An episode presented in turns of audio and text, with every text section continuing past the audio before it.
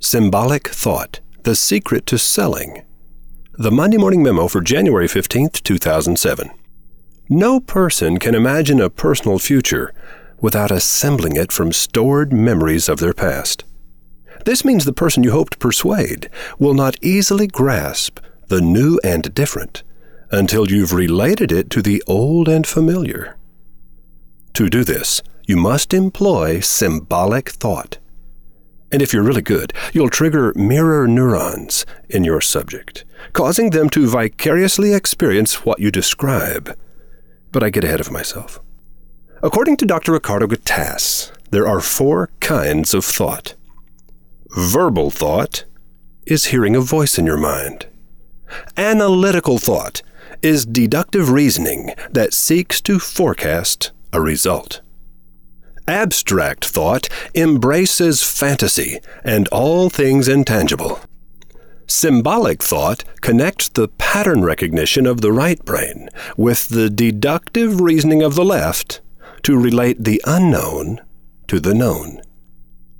If you will teach, educate, or persuade, you must symbolize the abstract by pointing to a concrete thing that shares an essential attribute with the abstraction you're trying to describe.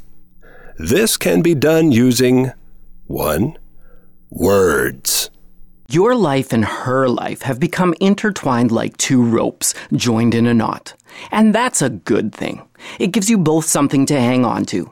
If you're in love, you know exactly what I'm talking about. These three sentences were the opening lines of a radio ad that sold thousands of a specific item of jewelry. What shall we say the kingdom of God is like? Or what parable shall we use to describe it? It is like a mustard seed, which is the smallest seed you plant in the ground. Yet when planted, it grows and becomes the largest of all garden plants, with such big branches that the birds of the air can perch in its shade.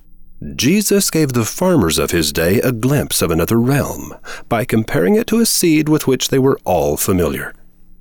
And then two, pictures.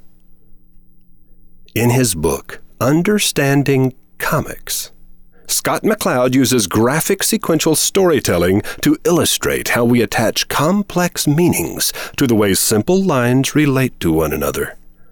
He's not talking about comic books. He's talking about visual symbolic thought.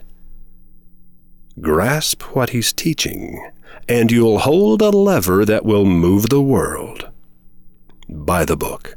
It's one of those rare breakthrough books that will make you suddenly see things that have long fluttered at the edge of your consciousness. Or better yet, if you can afford the time and money, join Scott McCloud and me for the February session of Advanced Thought Particles in Wizard Academy's Tuscan Hall. Didn't I tell you that we had some amazing guests lined up for two thousand seven? Come if you can. Roy H. Williams.